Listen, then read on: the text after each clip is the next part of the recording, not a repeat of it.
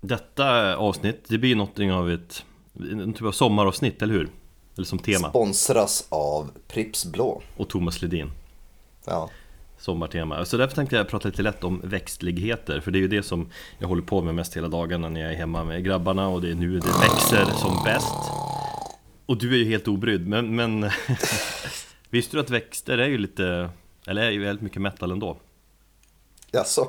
Jag har precis planterat en, en smällspirea, eller spirea kanske man säger, som heter Diabolo. Ja, jag såg det. Eller djävulsbuske som den kallades när den lanserades här i Sverige. Eh, Sen har jag en röd eh, azalea som tillhör, eh, jag tror det är rhododendronsläktet Som heter Satan på grund av de röda blommorna. Häftigt. Den har jag dock inte jag planterat utan det är de förra ägarna som säkert var satanister eller något sånt där. Mm. Men sen har jag blivit väldigt förtjust i rosor Jag tror jag har 12 rosor nu. Men planerar att plantera många fler. Jag ska övertala min sambo. Och vem kan inte säga att eh, rosor Hårdrock Eller inte hårdrock? Jag menar du har ju Du har ju Guns N' Roses. Du har ju Bon, jo, bon Jovi-låten eh, Bed of Roses. Som jag liksom i ett icke nykter tillstånd har sjungit karaoke till alldeles för många gånger. Ja, lite hårdrock. Och slutligen då har du ju liksom hela Raped in hatred by vines of thorn Finns det en låt som heter också Ja, du ser. Och så har vi cannabisplantan. Vad vore liksom... Ja, vad fan vore stoner metal uttaget utan cannabis? Hade ens Sleep funnits utan den växten? Nej, det tror jag inte. Och ett band som vi ska prata om senare i avsnittet, hade de funnits utan denna växt? Det tror jag inte heller. Nej, det är tveksamt. Du har ju växter, metal. Nu kör vi!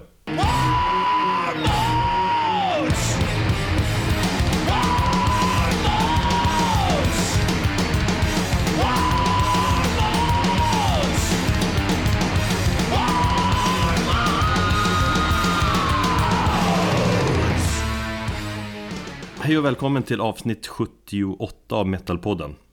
Och det är jag som är Erik och min kollega heter Thomas. Ursäkta, det var du som skulle säga det. Nej, det är helt okej att du presenterar mig. Eh, Ja, Thomas. Hej. Eh, från, från Västerås den här gången.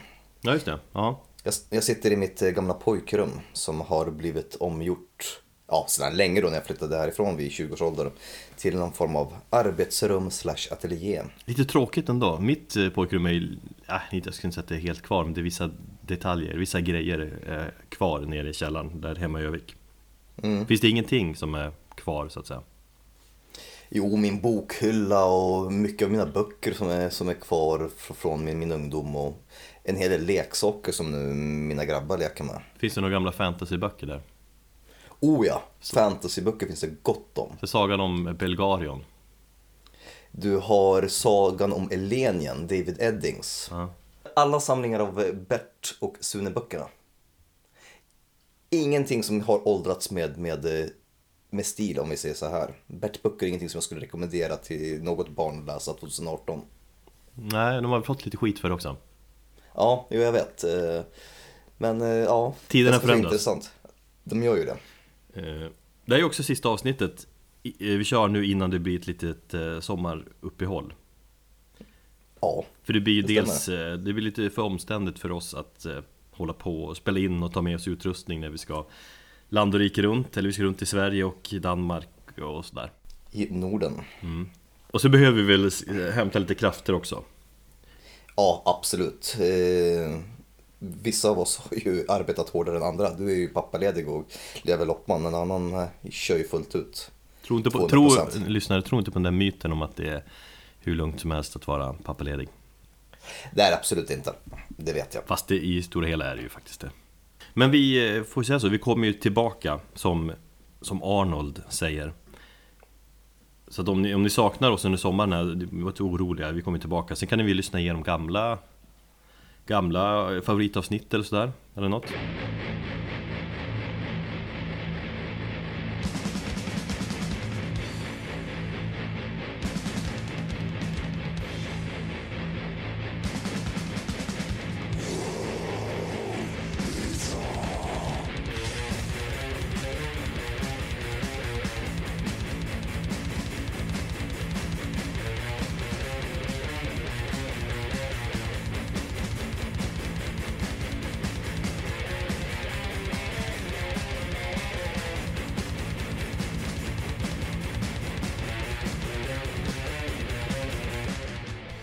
tal om sommar så är ju, ja men festivalsommaren är igång. Det är ju, den eh, berör inte oss så mycket för att vi har inte möjlighet att kunna åka på sånt roligt. Men eh, Gröna Lund sommaren är ju igång.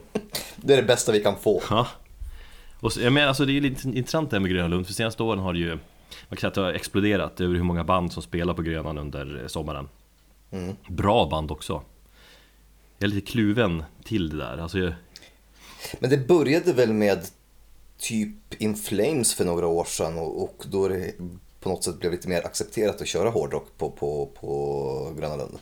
jag tror det är väldigt medvetet val de har gjort att, för det är en gammal klassisk scen som många stora band har spelat på Och så har de väl kalkylerat med att det är väldigt bra också att få dit mycket folk och så du de dricker öl och så Framförallt blir det för varje år som kommer tycker jag att det blir fler och fler, fler bra liksom hårdrock och metalband ju Mm. Och jag var ju där förra sommaren som Monster Magnet på lilla scen och det var ju hur bra som helst. Men jag har svårt för stora scen, där, man måste ju vara där i tid, du vet, trängas med en massa karusellfantaster eh, och Det är folk som aldrig varit på konsert förut och tror att de äger sin plats och så vidare. Om man bara råkar nudda dem så ska de slåss och sådär. Det har man lite svårt för. Men samtidigt har jag ju svårt att inte gå dit när några av mina som favoritband spelar där. Så när liksom Alice in Chains äntligen kommer till Sverige då och det är Gröna Lund som erbjuds, ja men då har man inte så mycket val egentligen. Och det var första gången du såg dem, vilket överraskade mig. Men va- varför då? Det var ju, alltså jag träffade folk där igår också, bara, vad är det första gången? Bara, ja, okej, när såg du dem? Du såg dem på i Borlänge eller? Ja, jo Sa de flesta då Mm. Hur många gånger har Ja. du sett dem? Nej, jag har sett dem en gång och det var i Borlänge. De spelade ju där, sen spelade de 2006 tror jag, sen var det ju 93 innan dess, om jag förstått det rätt Okej, ja, ja. Jag har inte riktigt koll på deras spelningar. Men det var bara någonting så här, för jag vet att du tycker om dem och, och det var typ... Jag trodde att de hade spelat ja, oftare i, i, i Stockholm.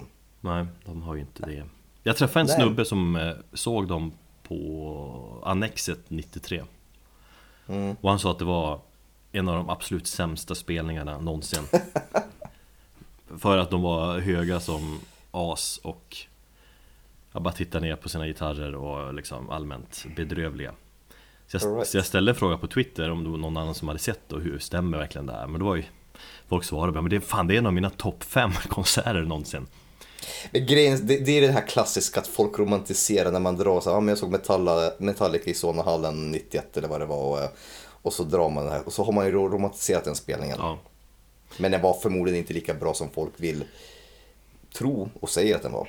Samtidigt är det ju att se dem nedknarkade totalt så de var vid den här tiden. Det hör väl Jag kan inte säga att det är häftigt men eh, Ja men nästan. Ja, men jag blir, får ju lite mer respekt för den här killen då som säger att det var den absolut sämsta spelningen jag sett. Ja. För jag, jag har ju lite mer tilltro till honom än, än en person som har sagt att ja, det var den bästa i topp 5. Men han som sa att det var topp 5 han var, Då var han 17 bast och han hade inte upplevt så mycket mer. Så att Då får man ju ta det i beaktning också. Ja, sånt. Men det var, det var jävligt häftigt att se Alice in Chains måste jag säga Det var, ja men Fan, ja, men fan vad de var gubbiga. Men som sagt, det har ju gått lång tid sedan jag såg dem. Det har ju gått åtta år. Ja, Men just Jerry Cantrell såg ju otroligt gubbig ut. han har ju Ja, alltså jag är fascinerad över att han. Jo men vad fan, grått skägg, jag har ju grått skägg Jag är ju Du är liksom, ju snygg och du ser ju ungdomlig ut. men Jerry är ju snygg också han, men det är hans hatt som gjorde att, med, en fjäder i som gjorde att det såg Han såg superhipster ut ju Ja, det är möjligt. Sen gillar jag att han sparat ut håret igen, det kanske jag har pratat om i den här podden eh, Eller någon annanstans. Att han var ju kort, korthårig för något år sedan. Eh, Men det var, det var en märklig upplevelse att se dem också, det var skitbra Men jag, alltså jag har ju sett liveklipp och sådär och hört låtarna många gånger Men så är det ju Det är nog en helt annan grej när man väl får se dem IRL så att säga. Mm. Häftigt som fan, eh, mäktigt, vi stod väldigt långt fram i mitten och där var liksom majoriteten av publiken väldigt unga, så typ kring 20 Okej. Och peppade som fan. Vi- Jag och Fredde stod där, så såg, jag såg flera som grät När de spelade, riktigt? när de spelade Nutshell till exempel, alltså, de sjöng med i texten och så vidare, det var jävligt otippat för jag har en teori om att, nu har jag varit på några spelningar på, på Gröna Lund och det är charmigt och sådär men just ett band som Alice in Chains som är väldigt emotionella eh, och liksom i den här lekfulla miljön med typ karuseller och du hör folk som tjoar och åker i typ, när jag, fan heter jag, galna Alibaba eller vad de nu heter. Där. Det, det, det, liksom, det blir en konstig, konstig miljö att befinna sig i. Att förtar inte det lite grann av känslan? Ja, jo, jo, men, jo det är så är det ju. Men jag, det, det var Det var så pass bra ljud där framme Jag det är alltid lågt Men eh, ändå bra mm. Så att jag hörde inte så mycket av och såg inte så mycket av allt runt omkring när jag stod så långt fram men Så det kändes nästan som en, en riktig spelning, eller man säga, på ett, på ett eh, riktigt ställe Men eh, vädret, hur, i och med att det regnade, hur påverkade det? Positivt, positivt eller negativt? Alltså positivt måste jag säga, alltså allmänt, eh, alltså inte bara kidsen är framme men allmänt var det jävligt peppad publik Trots att det var en onsdag, trots att det var regnigt Det regnade fram till spelningen började typ Sen mm. duggade det igen Men sen blir det oftast bättre ljud när det är mörka moln på himlen och sådär Det blir liksom visuellt snyggare med lampor och Just ja. Och jag tror att de här som bara, ja, men vi kanske ska åka in och se det där bandet Och så när det regnar då känner de, nej Utan de som var där var mera liksom, riktiga fans om man säger så. Mm. Typ. Men det är intressant, jag tycker att de är två olika band live på något sätt. Alltså dels, men beroende om de kör gammalt material eller om de kör nyare. Och om William Duvall spelar gitarr eller inte. Det blir liksom tyngre och mörkare när han också spelar gitarr. Och sen när han tar av sig sin gitarr och så blir han, då blir han mer eh, rockstar och, och springer omkring och, och rör sig och, och poserar och så. Okay, ja. Och väldigt nostalgiskt blir när de kör de här gamla hitsen. Eh, Men fan vilka bra låtar det är. Ja, ja absolut. Men samtidigt, jag saknar väldigt många av de här ja, men nya låtarna. Jag räknade lite på det här och såg att de spelar 19 låtar. Det är ganska bra. Eh, Men bara fem stycken från den nya Post Staley, om man säger så. Mm, okej. okay. Och för mig är det liksom ändå den nya eran Alice in Chains som, är, som har berört mig mest. Mm. Men jag förstår ju samtidigt att det är svårt att konkurrera kanske med de här gamla låtarna. Men lite fegt samtidigt. Jag, jag kan tänka mig att bandet egentligen brinner mer för det, det, det nyare materialet istället för att köra de här gamla hitsen liksom. Det blir en avvägning mellan att köra liksom gamla hits med nytt material och sen så även liksom bemöta någon form, eller ha, behålla någon form av respekt gentemot Lane också. Mm. Jo. Men i och, med att jag tycker, i och med att jag tycker att Black Gives Way to Blue är så en fantastisk skiva så hade jag ju jättegärna sett en hel del från den plattan. Mm. Det blev inte så mycket sånt. Men det är jävligt bra då. Och Jerry Cantrell som ser ut som en hipster, jävligt lustig snubbe. Lite besviken att han inte, jag tror han hade skakat håret lite mer om han inte hade haft hatt. Han kändes lite stelare, eller han brukar inte röra sig så mycket men han känns extra stel han hade en, en hatt. Så, så jämför man med Mike Guinness, basisten, som är, han är ju kung, han rör ju på som fan. Mm. Och Cantrell kommer fram liksom och snackar, de få gånger han snackar i micken var liksom på en ironisk nivå någonstans. Och liksom bara Hey man! och sånt där. De där jävla amerikanerna med sina Hey man. Ja. Nej, jag är skitnöjd. Betyg? Måste man ju tänka eh, i förhållande till andra band ska snacka nej, om. Nej, men magkänsla här nu. Magkänsla bara. Ja, Spontant. Ja, fyra måste jag säga. Alltså ja. det, det var så jävla mäktig upplevelse och rysningar och verkligen få se det där bandet till slut. Bra. Mm.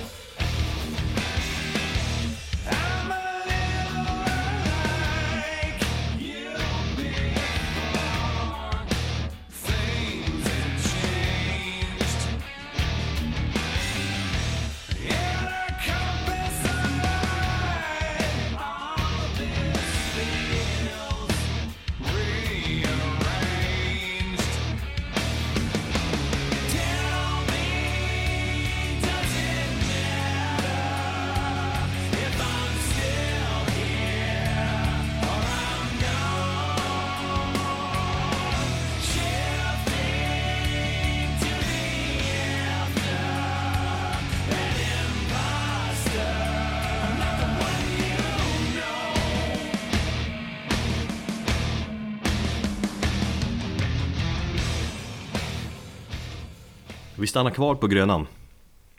Fast du inte vill. Jag har ju även sett eh, Queens of the Stone Age, ditt favoritband. Det är ju inte riktigt mitt favoritband va? Nej, men jag älskar ju det bandet. Framförallt live är de ju svinbra. Och, eh, och när de var här senast, 4-5 år sedan tror jag det var Fem år sedan på Cirkus så var det ju Sjukt bra, och så var ju konserten nu på Grönan, har man inget val då måste man dit. Och det var Mm. så jävla bra också Vi har lite reflektioner från den spelningen också. Först en, eh, eventuellt eh, negativa då Som jag tror du kan ha lite kommentarer om. Eh, I PA innan spelningen, man brukar alltid spelas musik. Ofta så är det ju liksom bandet Som väljer lite låtar Eller någon, någon i teamet, i crewet typ. Mm. Så innan spelen så spelades typ gammal pop, alltså typ så här 60-tals, amerikansk 60-tals eh, pop typ Eh, Lite udda sådär. Men det känns som att det var Josh Homme liksom, att han är inne på det eller någonting. Inget jag tänkte jättemycket på vilka låtar det var men För jag var upptagen med att få en bra plats och stod och snackade med Niklas och, och Tove. Men jag hörde att de körde Dean Martins Ain't That A Kick In The Head. En låt som du säkert, Ah. en låt som du säkert känner igen om, om du hör den. Alltså man hör väldigt tydligt hur han sjunger, bara, Ain't That A Kick In The Head. Och det reagerar jag på, och du vet ju, eller förstår ju varför. Ja, precis. Och det är ju någonting som jag då velat fråga. Men eh, för all del, fortsätt. Ja men jag snackade lite på Twitter efteråt Du ser jag börjar komma igång på Twitter igen Jag har ju sett att du haft diskussioner med, eh, med folk på, på Instagram också eh, angående bandet och den händelse som ja, föranledde snacket. Ja. Alltså jo, Josh Homies spark i ansiktet på en fotograf. Ja exakt, och så diskussionen handlar ju om, var det ett sammanträffande att de körde den låten som typ ett intro För intro, eller hade de Alltså hade de valt den låten på grund av att han gjorde den sparken? Eller, eller vad? Alltså det är jävligt sjuk och tveksam humor i sådana fall, eller? Jag, jag, jag undrar om det är någon form av självironi eller om det är någon som har spelat ett spratt. Är det någon typ det av någon- självironi, tror jag? Du tror det? Ja eh, Fast Folk påpekar den där händelsen och så bara, jag menar att eh, Queens of Stone som kan man skippa nu för att Josh är ju helt dum i huvudet. Men då hamnar jag nästan i försvarsställning mot honom också. Alltså Hela den där händelsen var idiotiskt, det var idiotiskt gjort, ja. Men jag- alltså jag försvarar inte det på något sätt. Att han sparkar liksom en, en fotograf i skallen. Eh, Men han har ju han har bett om ursäkt.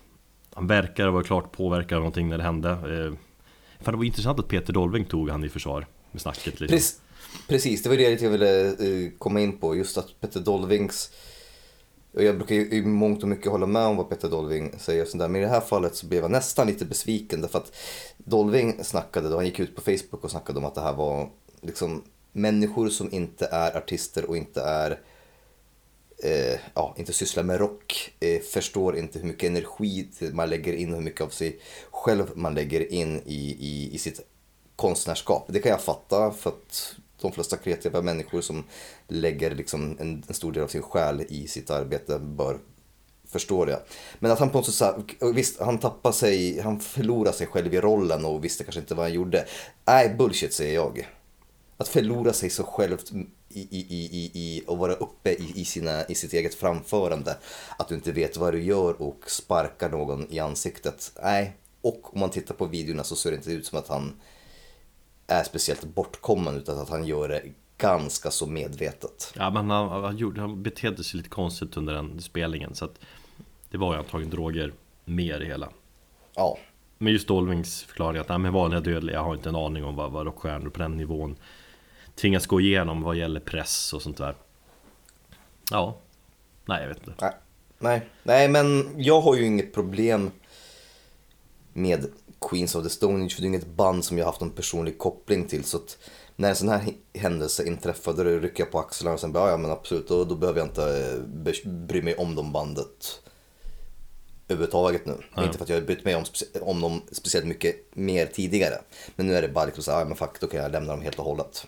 Ja, det är lite synd Men eh, alltså jag tänker, Josh Homme han må ju vara knäpp Han gör Om han gör idiotiska saker ibland eh, Beter sig lite konstigt Men han är ett jävla musikaliskt geni enligt mig och- en en cool snubbe.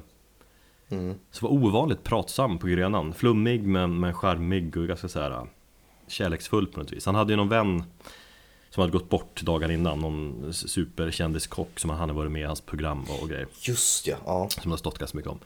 Eh, Som jag inte kommer på namnet på, men skitsamma. Eh, Men min gissning är att det hade påverkat honom ganska mycket För han snackar mycket om med livets skörhet, att man ska, man ska slå sig fri, man ska leva här och nu och man ska älska och sådär. Väldigt sympatisk. Jag hörde att han var så i Göteborg dagen innan också. Samtidigt svär han extremt mycket.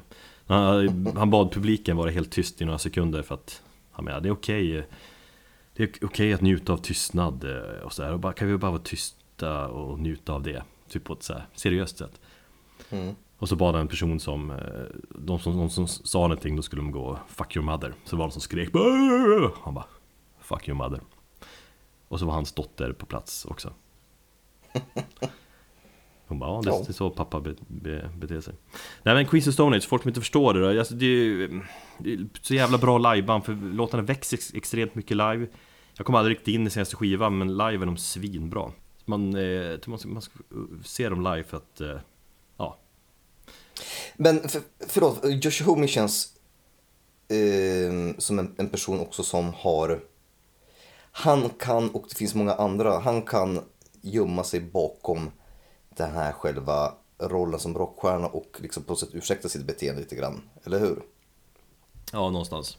Och, och där tycker jag att då har man en person som till exempel Dave Grohl, även om vi tycker att han är och vi har diskuterat att vi tycker att han är lite väl tråkig och, och för säker. Att, rock, att eh, rocken som eh, Foo Fighters kör inte är speciellt farlig så känns det som att jag föredrar fortfarande den schyssta snälla snubben framför en person som, som gör dumheter eller bara rent idiotiska saker och sen så ja, döljer sig bakom så ja men vad fan jag är rockstjärna, jag får egentligen göra det här. Uh-huh. Och det, det finns ju flera fall på det, liksom grövre fall där, där, där rockstjärnor har gjort saker där de på något sätt, det faller inom ramen, men du vet, han är ju rockstjärna. Men fall, samtidigt faller ju inom mystiken att vara en liksom rockstjärna. Det är fler åt Josh Homme-hållet än åt Dave Grohl-hållet ju. På den nivån. Jag faktiskt, det var intressant att bara nämna honom för jag, näst, jag har en punkt där det stod eh, Dave Grohl vs Josh Homme. Så det kan vara intressant mm. att du tog upp det. För att jag har ju funderat på Foo Fighters som var De var ju i landet nästan samtidigt, de spelade ju på Ullevi Och Queens of Stone spelade på Gröna Lunda inför Ja, i och för sig, det är ju typ 10 000 pers eh, stod, stod det ändå på Grönan men jag tror ja. att Queens of Stone hade kunnat bli typ arena gigantiska om Josh hade velat ta det den vägen. Alltså Dave Grohl och Josh Homme, de är ju, de är ju, ja, de är ju polare, de är ju fan Dave Grohl har ju spelat på en Queens of Stone platta Men Dave har ju valt den där enkla, raka rockvägen medan Josh hela tiden har Han utvecklats från liksom slutet av Kaius och framåt Hela tiden framåt liksom eh, Och det är det folk har svårt för, för Josh, för de vill ha bara Nej, det blev ingen Kaius-platta nu heller när det kom en ny Queens of Stone-platta typ mm. Och då blir jag så irriterad, bara, fan Queens of Stone det är, det är svårdefinierbar musik, det är därför många har tyckt det är lite svårt Ibland enkel rock, ibland så här vackra rader, flummigt, komplext Men jävligt coolt och rätt unikt rockband ja. Det som är skillnaden mellan de två det är att jag tycker att Dave Grohl är ju en, en man som är och en artist som är eh, öd, mer ödmjuk och inte har som Josh Homer gått på myten om sig själv. Men skit i hur de är som personer, det är ändå musiken som ska tala först och främst ja. ja, både ja och nej liksom. För min del personligen. Mm. Nej men fuck Josh Homme. Men digga hans musik. Eh, ja. Och till sist då, en sista punkt. Eh, en stor del av bandet är så jävla bra live. Det beror på trummisen John Theodore och basisten Michael Schumann och deras samarbete. Alltså deras symbios eller vad fan man säger. Så djuriskt bra musiker. Vi stod också där basen hördes extremt bra. Jag njöt. Jag fick rysningar bara av hans eh, basgångar. Cool snubbe. Jävligt eh, snygg också.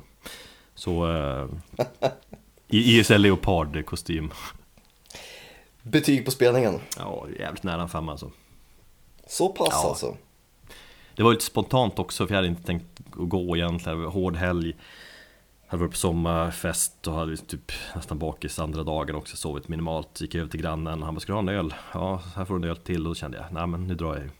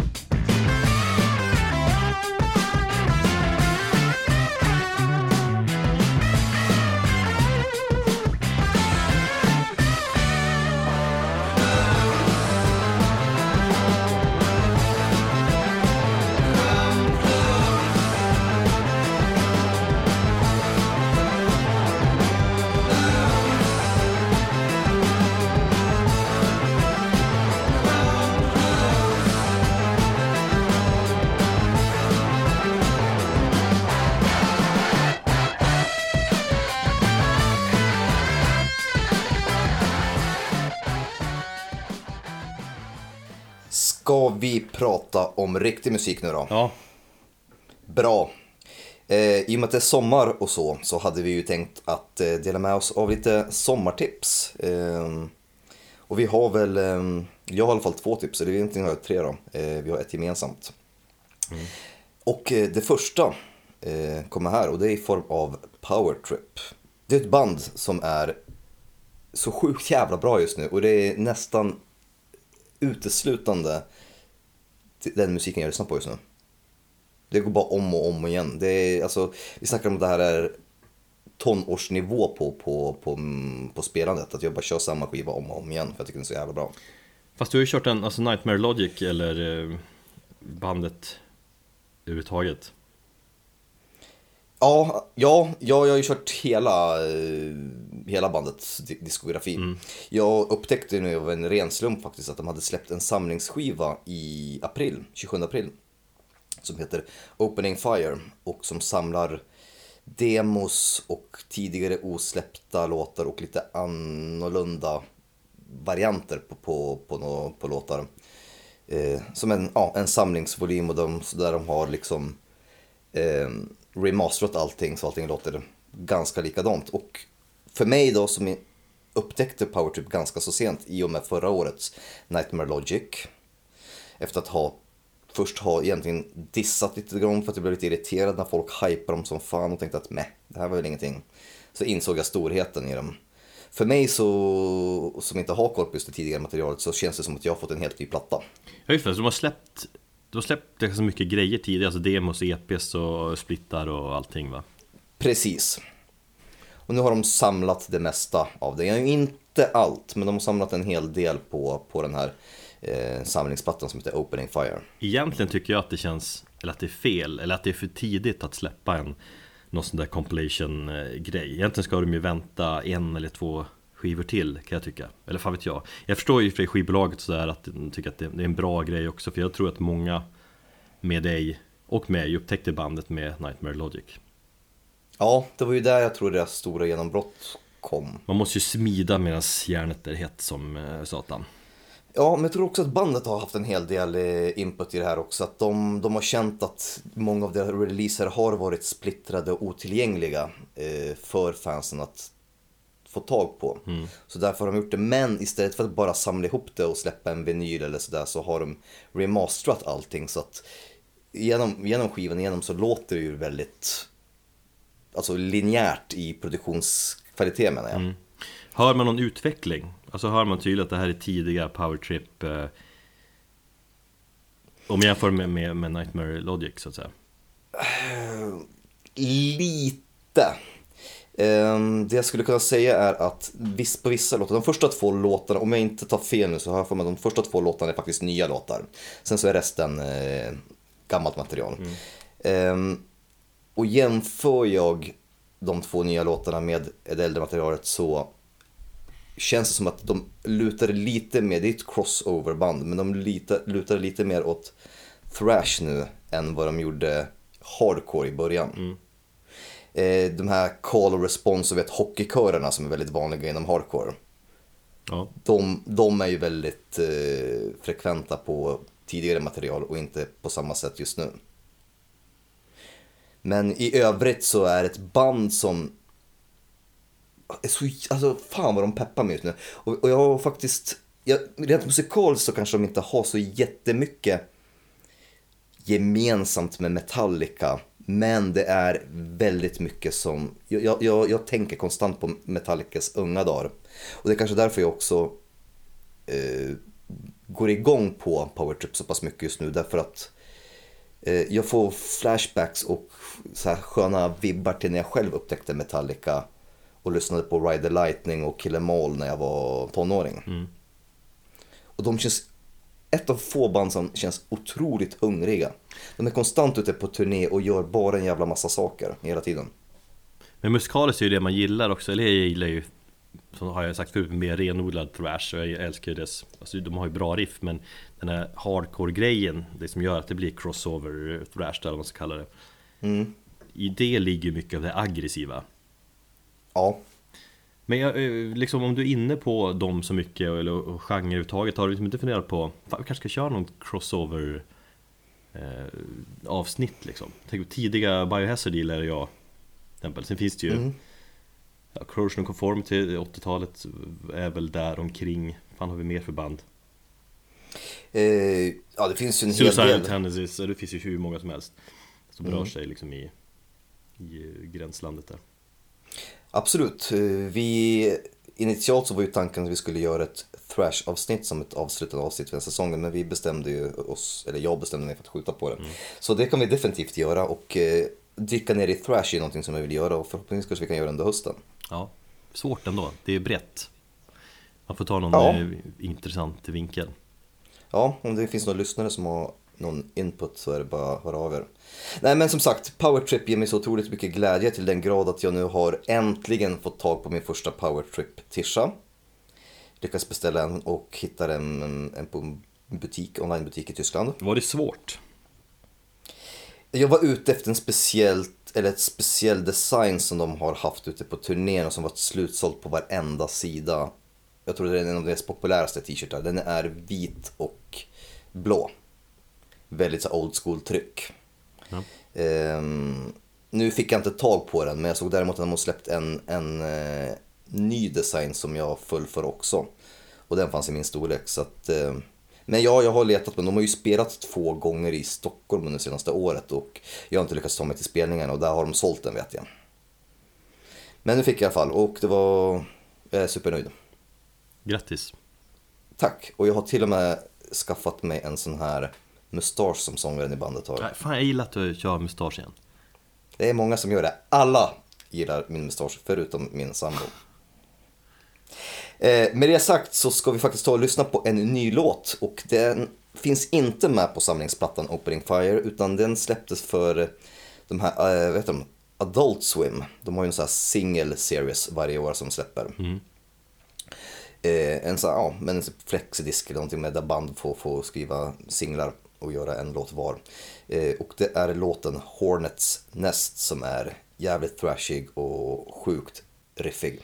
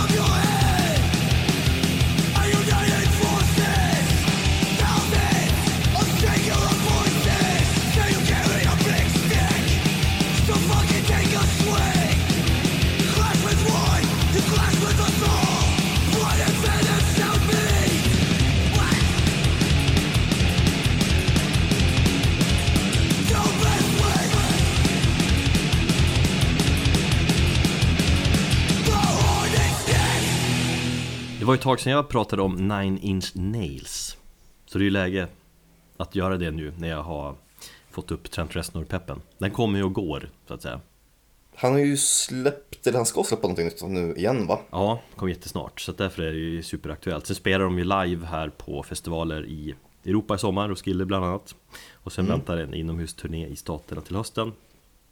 Och det speciella med de här höstspelningarna då är ju att de har De har släppt biljetter som endast eh, fysiska. Det vill säga att För att köpa biljetterna till de här spelningarna så måste du ta det till ett biljettkontor och stå och köa och köpa där. Ett lite annorlunda grepp i, dagens eh, uppkopplade värld Om man säger så. Jaha. jag såg en intervju med honom. Han är alltid intressant liksom att lyssna på. Oftast väldigt bitter men han är alltid Han har oftast liksom väldigt liksom Starka åsikter och har tänkt mycket och sånt där Mm. Eh, så oavsett om man gillar hans musik eller inte så är han alltid intressant Att höra vad, vad, han, har, vad han har att säga. Men han, han har ju förklarat bakgrunden till det hela då. Eh, Han menar just det här i förr i tiden att man Då låter han ju gubbig också när han pratar om förr i tiden och sådär. Men, men då lyssnar man liksom på samma skiva tusen gånger om och råanalyserar och snöar in på den liksom, på ett helt annat sätt än man gör nu. Nu tar man liksom bara en låt här och där och liksom, det finns all musik som man har inte tid att liksom verkligen lyssna på den där skivan om och om igen. Mm. Så jag saknar den här tiden när man kommer till skivbutik, där man träffar liksom, ser andra fans liksom som har samma t-shirt typ, som älskar samma band. Eh, så man möts, liksom den här typen av, snackar om typ intimitet som han, han är ute efter. Och så jag menar att den, den saknas idag, alla sitter online, tycker och tänker, det blir liksom ingen gemenskap. Nej, det, det kan jag absolut köpa. Men på vilket sätt ska han ändra det då? Då att vi möts allihopa vid ett biljettkontor och pratar med varandra? Ja, det är en del av showen menar han. För han, menar, han har ju sen tidigare kört sitt Vinyl Statement eh, snack också. Eh, som är ganska intressant och läsvärt. kan man läsa om på nin.com. Jag har ju försökt köra det för dig men du bara äh. Sen hittar du en vinylen och då, när du läser det nu då kommer Ja, men ja, just det. Den, den där statementet sket jag ju fullständigt i, för det var ju innan jag började med vinyl själv. pröva läsa den igen så kommer du känna Ja. Fan nu, Vinyl Statement. Eh, då kommer du tatuera hela den texten på din röv. Okej. Eh, men men liksom, även live vill han ju testa något nytt då för han eh, Han hade sett LCD Sound System i eh, våras Ett elektroniskt rockband typ Rätt bra, jag har faktiskt deras debutplatta Som jag kanske köpte på grund av att Trent Reznor har uttalat som att det är ett bra band. Eh, Hur som helst, de spelar på ett mindre ställe i eh, LA Jag tror att eh, På Palladium, Palladium tror jag. Och eh, det är väl typ det det mindre och nästa steg spelar man på forum eller något sånt där. Visst är det så de heter. Eh, Men Trent Reznor var där, han gick igång på Hela den grejen liksom, för de skulle kunna spela på det större stället Men de spelade på det mer mindre, jag tror det tar typ två, två och ett halvt eller något sånt där Mm. Och han med, hela den känslan kändes så bra. När han var på plats på den konserten. Så då har de, han spunnit vidare på det där och liksom han ska kommer, Han kommer underfund med att han, han har ju spelat live på alla möjliga sätt Liksom alla möjliga olika arenor och sådär, Men han vill spela på Han vill spela på mindre ställen i höst. Mm. Och även i eh, Nu i sommar, festival, på Roskilde ska de spela Då ska de inte spela på största scenen till exempel Eh, Okej. Vilket kommer göra att det blir helt kaosigt på i det tält där de ska spela då. Men Men det är ett med, medvetet val alltså att han har valt en mindre scen? Ja, för att det ska bli mer intimt. Eh, och så det där med biljetter, att det bara säljs fysiskt på själva biljettkontoret och inte online. Det har ju irriterat många såklart. Alltså, man med att hela den här köp online-grejen, det suger, det är bara återförsäljaren som tjänar pengar på det. Eh, men också att det på något plan blir en del av själva upplevelsen. Att man, man blir en del av själva showen, man, man åker dit och köar, träffar andra likasinnade. Jag har ju sett Nine Snails fans som har lagt upp eh, bilder på, på köerna, hur de har träffats liksom. Mm. Eh, Så då träffas man där och köper sin biljett och så Jag, jag fattar lite grej vad, vad, han, vad han vill göra Den här intimitetskänslan han, han pratar om Ja, jag, jag köper och faktiskt lite kudos till honom att han ändå vågar sig på det i, i dagens digitala samhälle där man kan få backlash för minsta lilla man gör. Ja, och det får han ju verkligen Ja. eh, Men samtidigt, det är ju lite taskigt för alla som Ja men du vet, bor långt från ett biljettkontor och så vidare och det har han ju fått skit för det och så vidare Men det verkar han inte bry sig om så mycket egentligen Men, Och det verkar ha varit en succé Som sagt, han har ju fått mycket bra respons eh, mest känns som. Jag fick ett mail från bandet där Trent skriver liksom så här, versaler som han alltid skriver. Nine Nails fans are the fucking best. Och han tackar fansen då för att de testar nå någonting nytt. Mm. Men jag gillar att han försöker tänka nytt, eh, göra någonting nytt. Det, med tanke på att han har varit med ganska länge. Med tanke på alla artister som, som försöker ta sig fram och, och på något sätt röra om i gryt, grytan om man ska använda ett sånt slitet uttryck så, så tycker jag ändå det är ett bra grepp. Jag skulle kanske själv bli irriterad för att det finns en, en otrolig bekvämlighet att köpa saker på nätet. Men jag förstår tanken bakom. Ja. Mm. Sen är han, han är ju en fascinerande snubbe på det sättet att han, han är ju både super pro liksom när det gäller ny teknik, både när det gäller liksom, ja, med streamingtjänster i vissa fall som han har varit med och lanserat och eh, senaste tekniken han spelar live. Han gillar ju att liksom lägga alla sig själv, att jag lägger allt pengar på liksom, hela budgeten på sjukt coola nya visuella grejer. Och sen när man läser vad han grejer med i studion så förstår man ju också att han testar allt nytt liksom. Man fattar ingenting vad han har för grejer då men Samtidigt är han ju den här äh, äldre gubben som tycker att ja, men vinyl är bäst Vilket det är ju. Och jävla internet och jävla boka biljetter online och så vidare. Han är framtiden och han är liksom förgångna på På samma gång. Han försöker i alla fall förnya sig. Ja. det, det är bra tycker jag. Mm.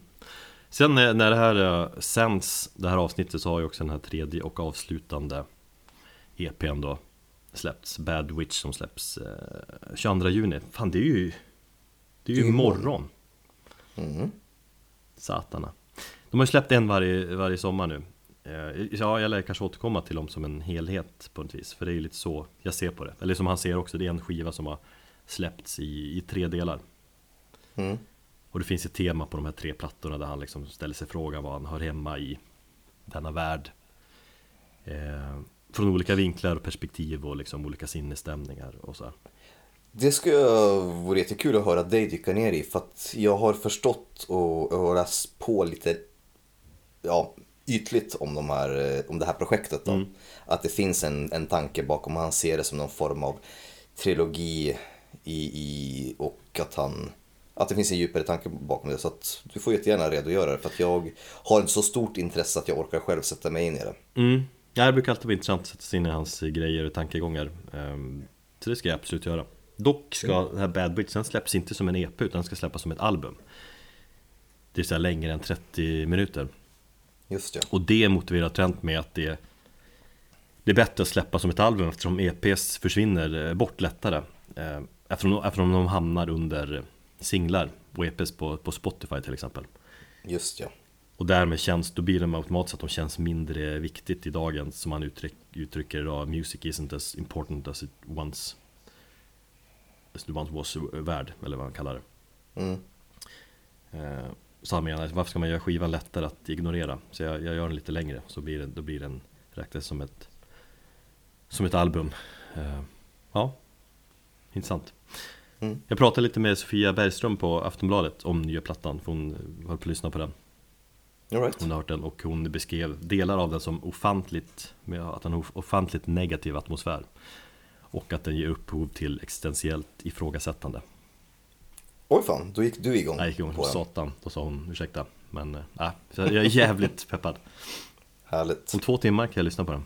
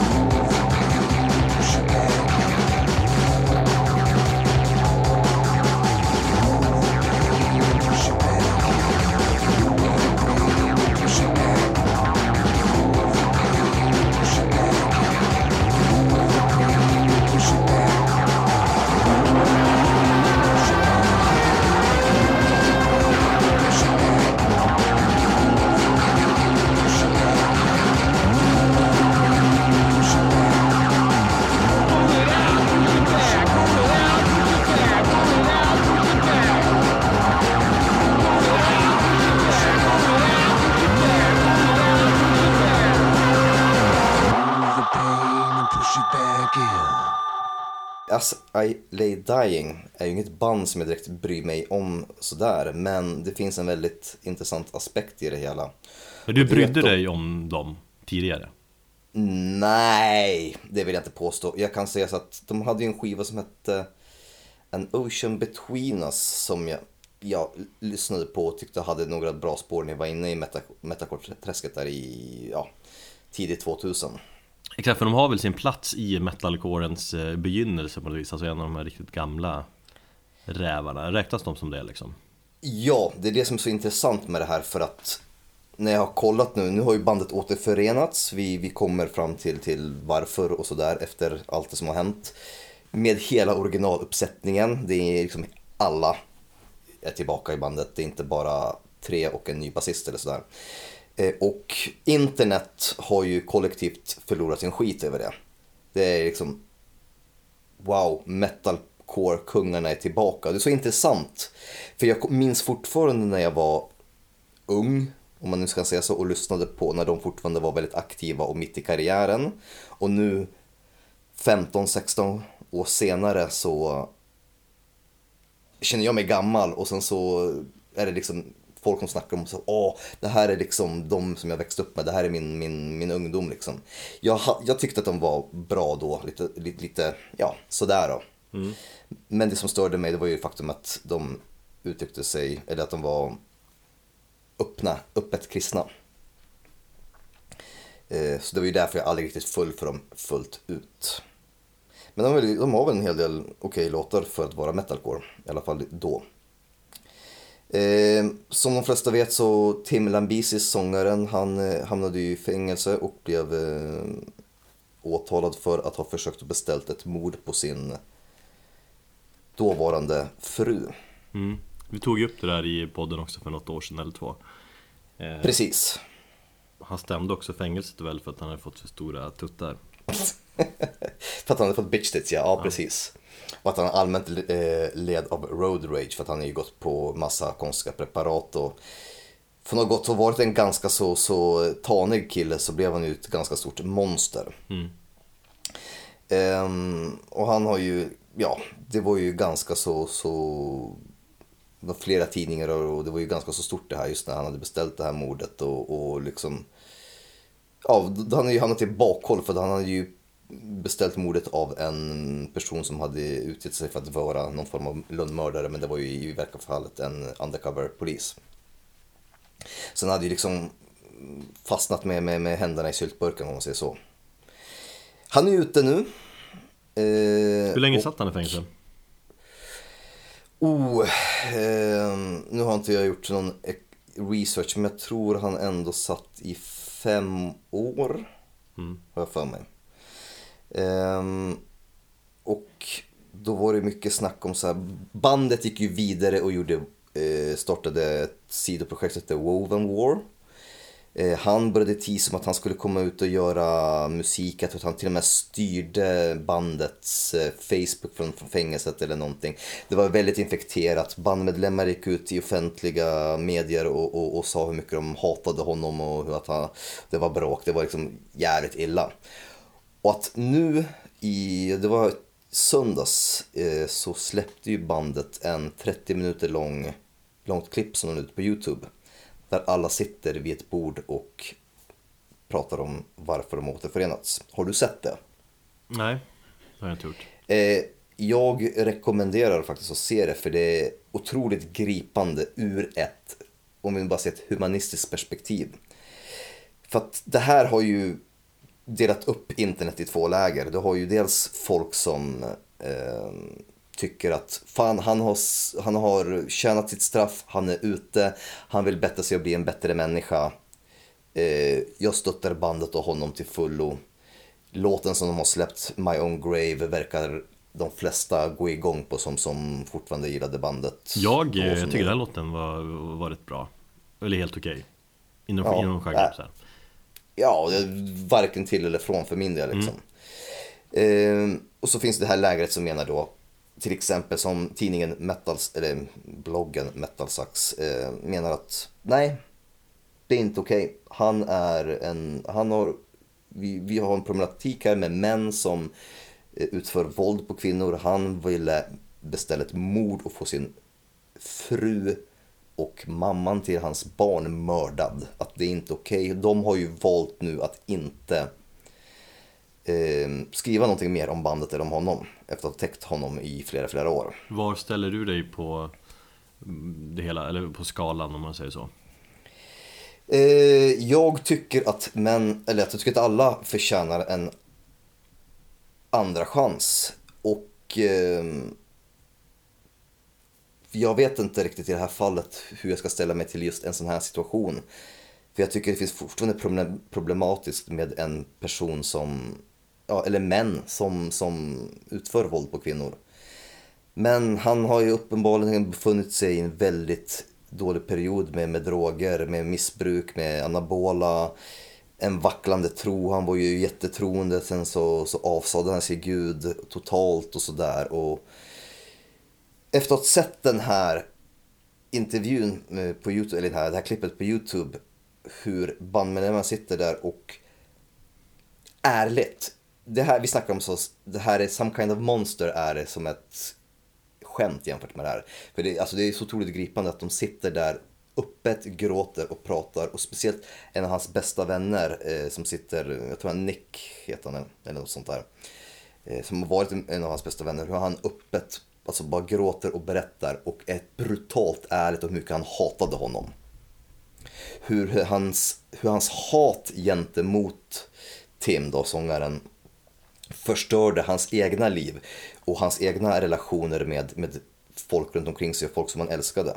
Och hans anledning att han till slut valde att gå med, och han var den personen som var mest restriktiv att gå med i bandet och, och liksom, nej jag kommer aldrig någonsin ställa mig i samma rum som den här personen. Mm.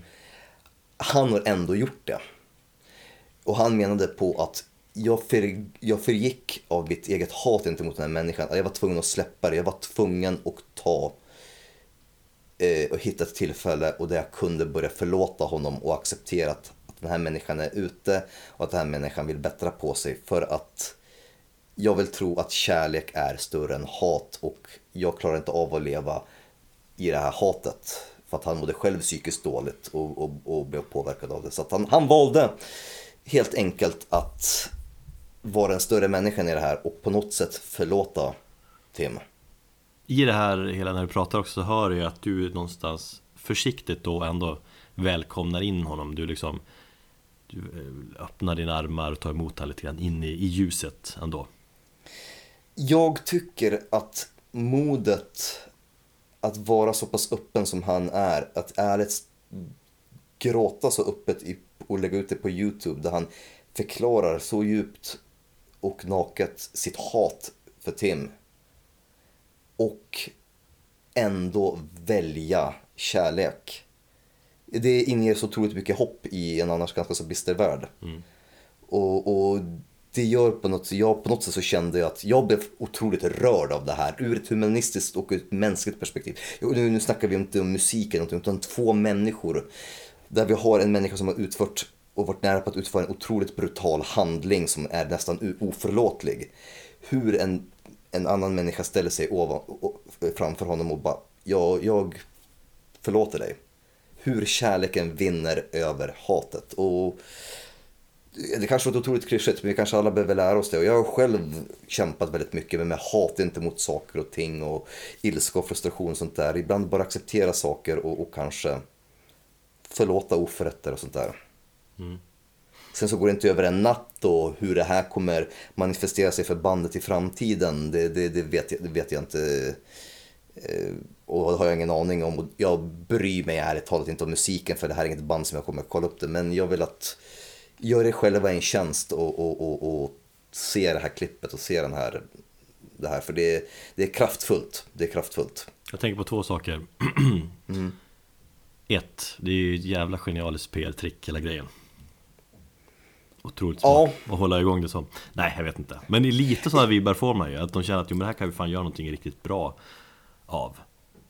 Ja, absolut. Visst finns det. Men till och med jag som är så otroligt cynisk och tror att allting skulle vara ett PR-trick jag, jag, får inte den här känslan den här gången. Allt är trick Nej, jag tror fan inte det. Jag, inte i det här fallet liksom. Det, det inte för mig med tanke på hur det har varit liksom. Så att, eh. Men, men, jag kan göra fel. Två, om vi kopplar tillbaka till Josh Homme Om du känner att Queens of Stone Age, du balanserar där ut på kanten till om du gillar dem eller inte Men efter Josh spark på fotografen så föll de ner i gropen av ointressanta band Så reagerar du inte likadant fast han Om du kollar in Instagram-klippet när Josh ber om ursäkt och sådär Så borde du ändå kunna förlåta han lite grann och bli lite mer positiv till Josh och Queens of the Stone Age. Fast jag har ju inte förlåtit honom och jag har ju inte förlåtit Tim heller. För att jag har egentligen ingen relation till det på det sättet. Det är bara att tycker att jag har en åsikt i det fallet. Jag tycker att det var en hemsk handling det som Tim Jesalid genomförde. Det jag bara menar är att jag har fortfarande själv inte på något sätt hittat min egen stance i den här frågan. Men jag vill bara säga att det var en otroligt kraftfull grej. Mm, jag måste se dokumentären där. Vi, vi, vi lägger ut den på, på, på Metalpodden så får man helt enkelt, eh, ja, vi länkar därifrån. Mm, det får man, får man googla. Men okej, ja. Ja, eh, så vi ska inte spela eh, kristen metalcore här nu efter det här, men eh, vi spelar någonting, jag hittar på någonting efteråt. Eller så spelar du lite från nya låten. Fan, det var väl, den var ju rätt bra. Jag måste lära mig gilla mer metalcore. Jag måste Nej, hänga fan, med bland kidsen. Alltså det, är- det, det är Nej, ett det- litet svart hål för mig det där. Alltså jag vill inte bli, jag vill inte bli den här Jag är ju gubben, eller vi är ju gubben lite på sätt och vis eh, Om man ser från hur våra jätteunga lyssnare Lyssnar på musik och sådär Mycket metalcore-grejer som vi Skippar ganska mycket av eh, Får man ju vara ärlig. Ja, Just därför får du köra ett litet metalcore-klipp här från nya SLA Dying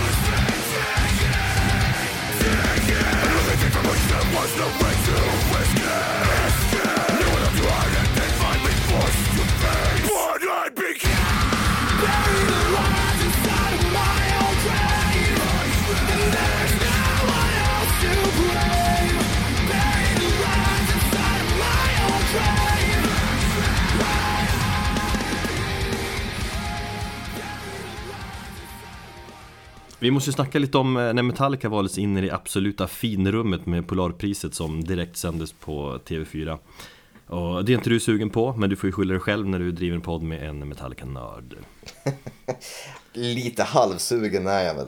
Ja, Jag ska inte bli långrandig egentligen, men eh, du såg ju delar av galan ju Absolut. Eh, Jag följde den faktiskt från start till slut innan jag sen insåg att vad fan, jag hade kunnat gå dit på SVT Play och bara sett de där klippen när Metallica-låtarna framförs. Det var ju det jag var intresserad av. Ingenting annat däremellan för det var ju bara skämskudda. TV4 Play då, om man ska vara petig. Ja, okej. Eh, Nej men det var, det var ju ett spektakel. Eh, I och för sig ganska underhållande och konstigt, jättekonstigt på samma gång. Just det bara när sändningen börjar, man sitter lite halvpeppad, då börjar de med att från liksom röda mattan, fast det var en blå matta typ, och kommentarer kring klänningarna och sånt där på gästerna som gick in. Tänkte jag, vad fan? Och då intervjuar de Mark Levengood som får frågan om, eh, liksom, vad tycker du om Metallica då? Ja, jag har inte hunnit höra Metallica ännu, men de, de verkar vara jättetrevliga. då känner jag, ja, det är på den här nivån. Ja. Och att, jag, det, det, var skämt, det var... De frågade någons lite yngre snubbe där som är typ långt hår om vad Metallica betytt för honom. Och hela det jävla snacket som han sa, det kändes bara så jävla... Som att ingen hade någon koll på någonting. Generiskt, nej exakt så kändes det verkligen Fast det är väl, ja, det är väl så det funkar. Men att se Lars Ulrik sitta Sitta bredvid vår, vår kära konung och drottning. Ah, Märklig syn. Eh, Sen var det det här med alla tolkningar av Metallica-låtar. Alltså det ska ju vara speciellt och annorlunda i tolkningar, så har det ju varit. Eh, Men sen kollade jag, jag kollade ändå Twitter. Och bara, du ser nu nämner jag Twitter för tredje gången det här avsnittet. Nej men folk bara, fan det är någon jävla idiot som eh, beatboxar och, och de dömde ut liksom det mesta. Just den där beatboxande snubben där i för så han var lite ganska duktig. Ja, han var ju det. Alltså i sådana här sammanhang så får man ju försöka att vara lite mer öppen. Eh, Sen måste jag säga att det är jävligt tjatigt med Metallica-covers Man har ju hört liksom ett tusental olika tolkningar av Metallica. Metallicas låtar ge- genom åren sådär. Men Jag vet inte, med det sagt så var jag ändå peppad. Nyfiken framförallt på vad Candlemass och Ghost hade snickrat ihop Men där var vi ändå rörande överens om... Att det var kast. Att ja, det var ett otroligt tråkigt låt. Nej, det var dåligt Sen- Ja, alltså jag vet Det var alltså Men var framförande dåligt? Det var det väl va? Ja, alltså jag, jag, jag var ju lite skicklig ändå, det får ju med ge att jag hade gissat på att båda de skulle uppträda eh, Eller hur? I ett tidigare Ja, avsnitt men, ja. Jo, jo, jo, absolut. Men och jag Jo, hade gissat på, eller jag hade hoppats på att de skulle tolka typ The thing that should not be eller något som ja, men, Som är lite långsammare och, och tyngre Istället väljer de då Enter Sandman, vilket som ja, men Det känns som att det, det var det tristaste låtvalet de kunde ha valt Mm. Och inte särskilt bra heller, jag tycker inte att Tobias Forges sång passade in det var Nej, det håller jag med om. Mats Levén hade gjort, alltså Candlemass sångare hade gjort ett mycket bättre jobb till exempel Mm. En besvikelse Däremot eh, gillar jag att Candlemass och Ghost verkar vara jävligt tajta Mm. Så därför sätter jag 500 spänn här och nu på att Leif Edling och Tobias Forge kommer att göra någonting i framtiden Jag kan eh, hoppa på det vadet tänkte jag nästan säga. Eh, och säga att eh, jag tror även att Rob Halford och eh, Nergal kommer samarbeta med honom. Vadå, med, med, med... Tobias. Jaha, Han har ju börjat snacka lite grann nu om att han har en tanke på att göra en form av eh, någon kanske sidoprojekt eller någon form av collaboration med artister och då har det ryktats lite grann om att både Nergal och Rob Halford är intresserade och de har haft någon så här, ja, locker room talk typ på, spel, på olika festivaler där de har setts där de har snackat om att ja men fan vi borde träffas och göra någonting. mm.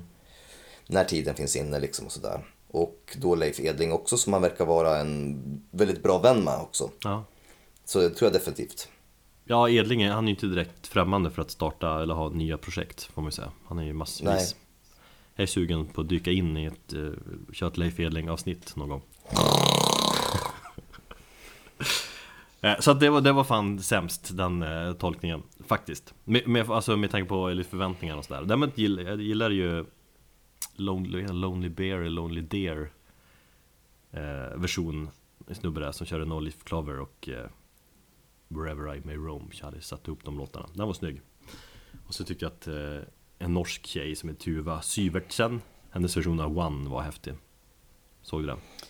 Eh, ja, den var bra. Jag tyckte ju Lo- Loreen var ju, även om det kanske var ett ganska så självklart val, så hennes sätt att framföra den låten var ju så, så jävla mycket känsla. Loreen var ju, det var ju skittrist att hon valde just Nothing Else Matters också. Det var ju, skulle man ju väntat Ja, men alltså hennes röst. Ja men vad fan! Och jag, ju, och jag ska göra såna konstiga tolkningar. Jag, jag tycker att det var tråkigt. Däremot Money Brothers countryversion av, av Master of Puppets. Den var skön ju. Nej, den var jättedålig. Nej, det var ju skönt som helst. Men okej.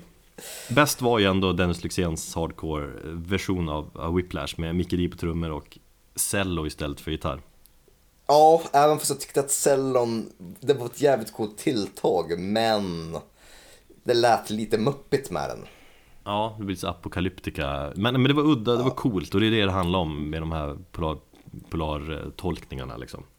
Och jag tycker Dennis Lyxzén är en ascool scenpersonlighet och att se dem röja bland fineliten, en liksom radikal vänstermänniska. Jättetveksamt att han gjorde det överhuvudtaget ju Jag fick rapporter för jag hade kontakt som var på plats där som sa att eh, Kontakter som var på plats En där. kontakt som var på plats där som sa att han, han eh, befann sig i logen hela tiden Han ville inte gå ut och hälsa på finfolket helt enkelt Ja, jag, hade, jag håller med, jag har inte heller gått ut. Nej Annars verkar Ulrik stortrivas, han är van att vistas i finare miljöer Däremot såg ju Trujillo väldigt obekväm ut Typ, ska jag buga här eller låtsas buga? Nej okej, det blev lite fel Hur fan gör man? Vad ska jag snacka om med den här Silvia? Om liksom, va? Lustig gala Fast han var... eh, Han var jävligt gullig, tyckte jag. Ja. Men sen, såg jag på Twitter En snubbe som Kristoffer Röstlund Jonsson liksom bara, ja, ni som, eller Metallica, alla vet att Metallica blev usla efter 89 Men det här var verkligen spikar i kistan, nu är det bara tack och adjö typ eh, För det här jävla Härjar han fortfarande på Twitter? Ja, han, är, han kör ju hårt där eh, Okej. Fast jag väljer att se, man får, någonstans får man ändå se det här som eh, ett, eller jag väljer att se det i alla fall, som ett erkännande för hårdrocken Alltså även om vi, vi föredrar vår hårdrock underground och sådär Så är det ändå ett bevis på hur stor Eller hur viktig den här formen av musik Är När världens största hårdrocksband Som var jävligt extrema en gång i tiden liksom eh, Får Polarpriset. Alltså det är så jag väljer att se på det, förstår jag? Att det, det är viktig musik för många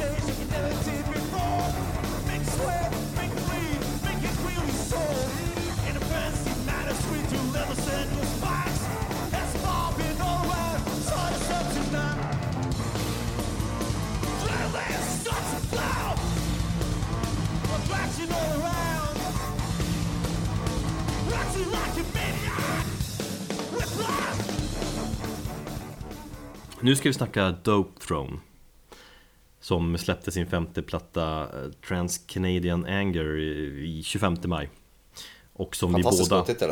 Va? Fantastisk låttitel. Ah, Eller, eller albumtitel tycker jag. vet inte det Jag är tveksam till både albumtiteln och skivomslaget Okej. Alltså Trans Canadian Anger Ett skivomslag med ett ånglok Typ som är på väg att man köra på en Lite såhär smyg, smygtöntigt Fast ändå helt rätt eh, men det är så det är så det känns att lyssna på skivan Typ Bli överkörd av en kanadensisk eh, satans tåg Vi, eller jag har i alla fall haft fel om bandet. Jag trodde ju att det här var någon form av att de hade snott det rakt av från Electric Wizard. Ja, det har jag också trott Men så är inte fallet. Eller rätta storyn är jag visste att de har satt ihop bandet genom att de älskar sin Dope Såklart Och eh, norska Dark Throne Och då får du bara ännu mer respekt för dem För att du gillar ju också Dark Throne Och då släpper man ihop dem, då blir det Dope Throne ju.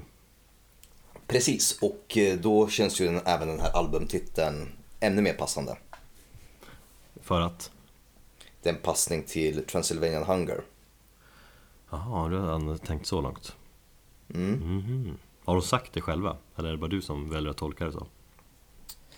Eh, jag väljer att tolka det, jag tycker det är ganska så självklart. Transcanadian, Transylvanian, det är ju någon form av halvt, ganska dålig ordlek men, men ändå en, någon form av passning till, till Darkthrone, det tycker jag. Eller så är det bara en hyllning till kanadensiska järnvägen. Som går, går på räls fast det är kallt även i Kanada.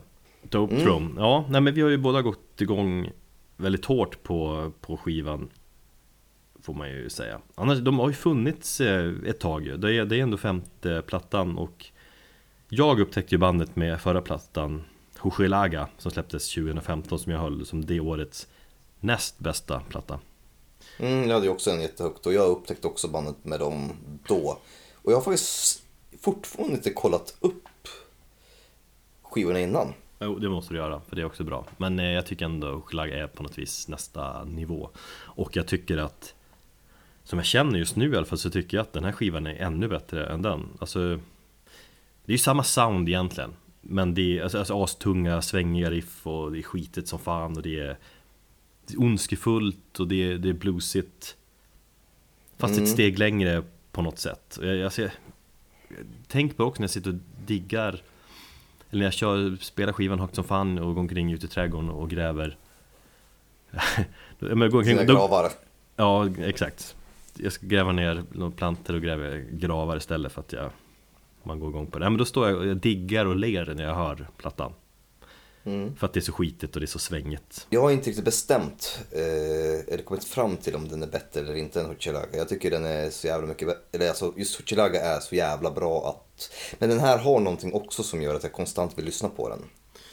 Ja, alltså Visst, det är supersmutsigt, det är, det är sludgigt eh, Och det gillar man, men det som gör skivan så bra för mig Det är att det, det är jävligt catchy och det är jävligt groovy Ja men väldigt få band skriver så här bra riff helt enkelt Alltså allt sitter i riffet, de har ju sjukt bra Produktion och grejer som man går igång på Det är få andra som har så här jävla tungt och skitigt så här, men det Och bra tryck, men det, det sitter i riffet och det sitter i det bra låtskriveri i, i grunden om du tar bort alla andra element och bara vad vad det verkligen består av. Så jag inte, jag, jag, jag är såld på skivan. Jo, men jag är som sagt, jag, jag diggar den som fan också. Jag har lyssnat på den också väldigt mycket. Det är väl efter Power Trip och till viss mån också Celtic Frost så är det väl typ de som jag har lyssnat på mest eh, under den senaste månaden. Ja, Det jag, eh, ja, nej som sagt, det är bara som sagt, eh, Hochelaga har ju Scumfuck Blues som jag tycker är typ den bästa låten som de någonsin har skrivit. Men överlag så tycker jag att bandet har ju ett sånt smutsigt sound och är så råa och skitiga att fan inte ens ett krustpunktband tycker jag når upp till den nivån idag. nej. Och, och jag tänker så att när, när eh, Electric Wizard släppte Dope Throne och, och kom och var nya och, och folk snackade om hur, tro- hur, tro- hur otroligt rått det var. Mm. Det är någonting som... Det är liksom som en litet stafettpinne som Dope Throne har tagit över nu tycker jag. Ja, det är, samtidigt är det alltid dumt att jämföra med liksom För det var ju jävelskitigt där liksom på 90-talet Men det är, alltså, att jämföra med hur det var för 20 år sedan, det blir alltid Det är dumt tycker jag. Jo, Folk tar, ju, tar ju alltid ett koncept vidare och så. Men jag håller med, det, deras produktion är svårslagen. Mm. Och så jag, jag vill bara typ dricka öl och fetdigga när jag hör plattan också. Ja, jag vill röka gräs och peka finger åt allt och alla och skita i ena världen. Men det kan man inte riktigt göra. Alltså jag förstår Måste- det men alltså, samtidigt så- alltså, jag blir, blir glad av det också Det är lite så här humor i deras musik också på något sätt De känns inte så jäkla... Alltså de har speciellt mycket humor live vad jag har förstått. Kim har ju sett dem några gånger. mm. De ska ju spela här i Stockholm 6 juli va? Mm. Ska du gå och se dem? Ja, det måste vi Ja, jag kommer inte kunna. Så du får representera Metalpodden och så får du köpa någonting till mig. Men eh, är det då du har, har åkt då eller? Då åker jag till eh, Danmark. Så spelar de ju Danmark i Köpenhamn när jag är där. Men det, jag hinner inte komma till Köpenhamn innan de åker därifrån. Nej. Så att jag har missat två tillfällen att se dem. Så jag får helt enkelt ta dem någon annan vända. Helt enkelt. Mm, ska, kul att se vilken bild man får av dem när man ser dem live liksom. Mm. Eh, Band ska man ju se live, för att, alltså, speciellt den här genren, för att se i dess rätta- Sverige är, väl, Sverige är väl också den, en av de få länder eller ställen där de inte kommer röka på scenen antar jag. Som de kan göra till exempel i Holland om de spelar eller i, i Köpenhamn. Ja, vad de gör i Köpenhamn, om de spelar på inne i Christiania kanske, på loppen där Bra låttitlar också Fan, Killdozer och Wrong Sabbath och Planet Meth Lyssna och digga och köp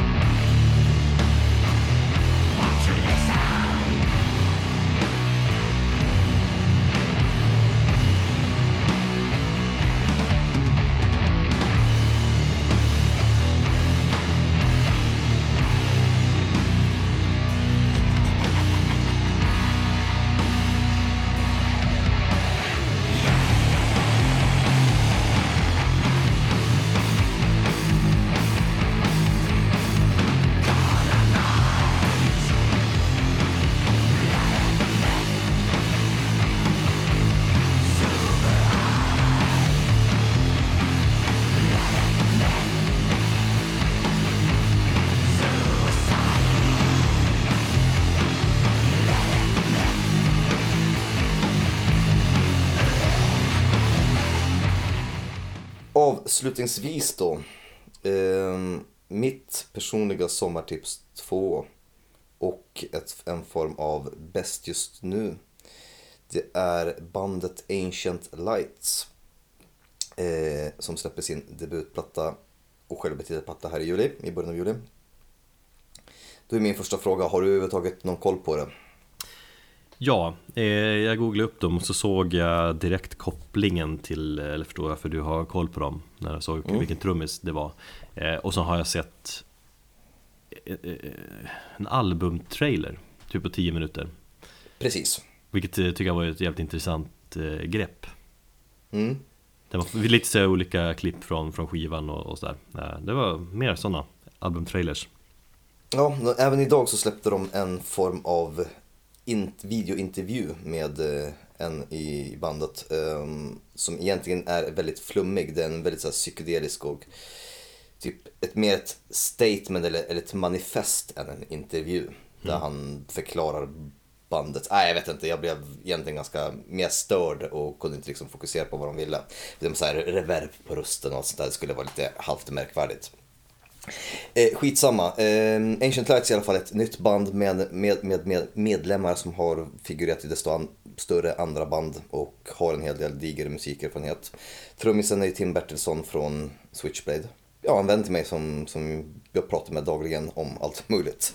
Faktiskt, han är ju även också en gammal Sound Pollution-anställd. Sen så har vi ju folk från eh, Ramses och eh, vad heter de, Elva Paranoias och ett band som hette Five som spelade någon form av sludge stoner tidigt 2000-tal.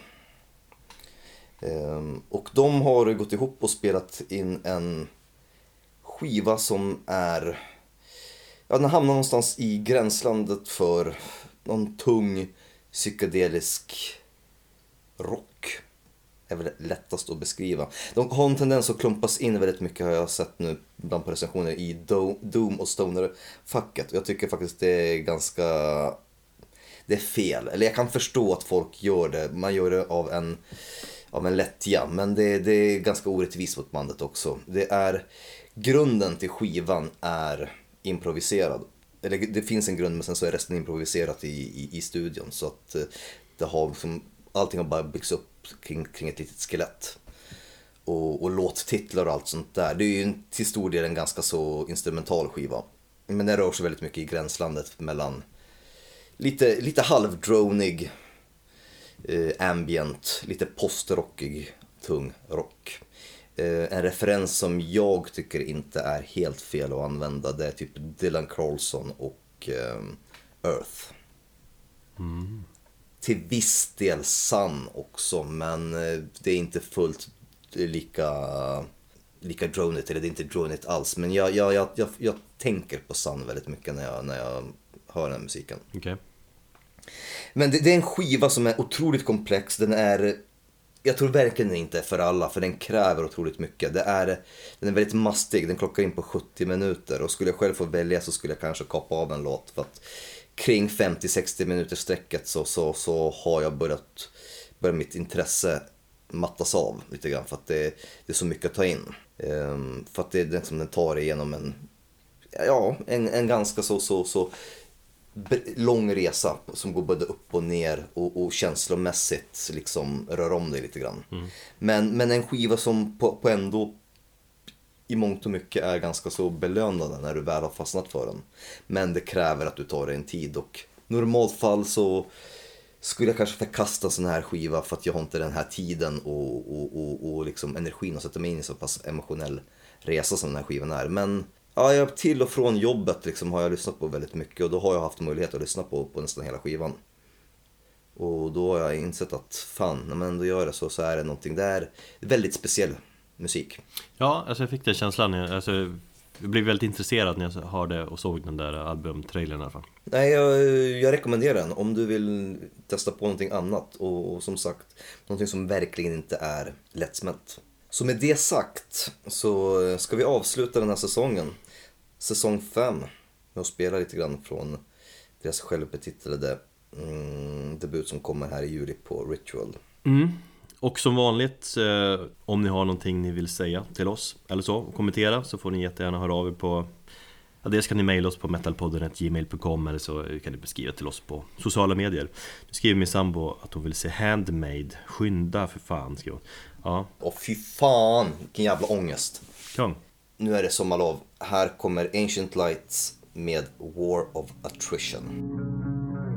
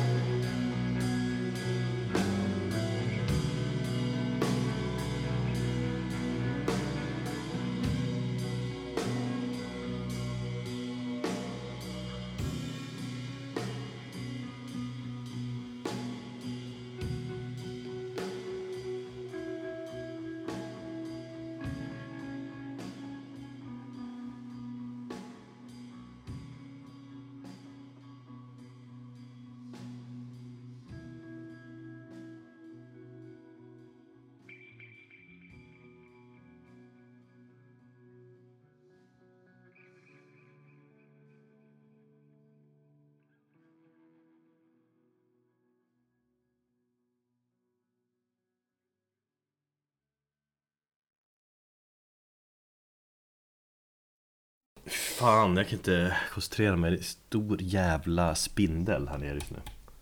Har du spindelfobi? Nej men alltså det är källarspindlar som är helt ofarliga men de är sjukt stora. Den är ju typ 4 cm stor. Åh fy fan, kill it with fire, jag hatar spindlar. Hans! Vi gör så här. Jag tar en bild på den så får du se hur äcklig den är. Jaha.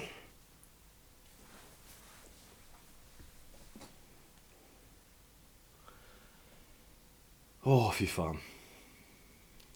Jag har riktig spindelfobi. Jag gillar att du driver mig. Ja, Har du spindelfobi så är det du som har det. Eh, ja, jag tyckte jag är jävligt naken. Men, där. men jag måste hämta typ några papper och där. Eh, Gör det, snälla. Gör det. jätteäcklig ut.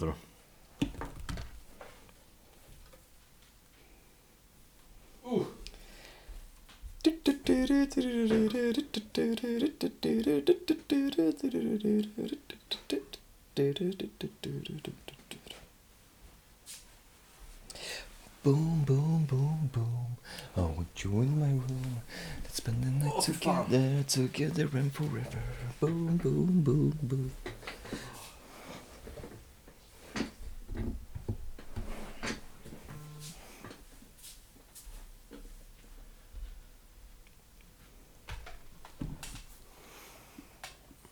Så, nu ligger han ihop tryckt i, i toan. Fan, ilningar längs hela kroppen.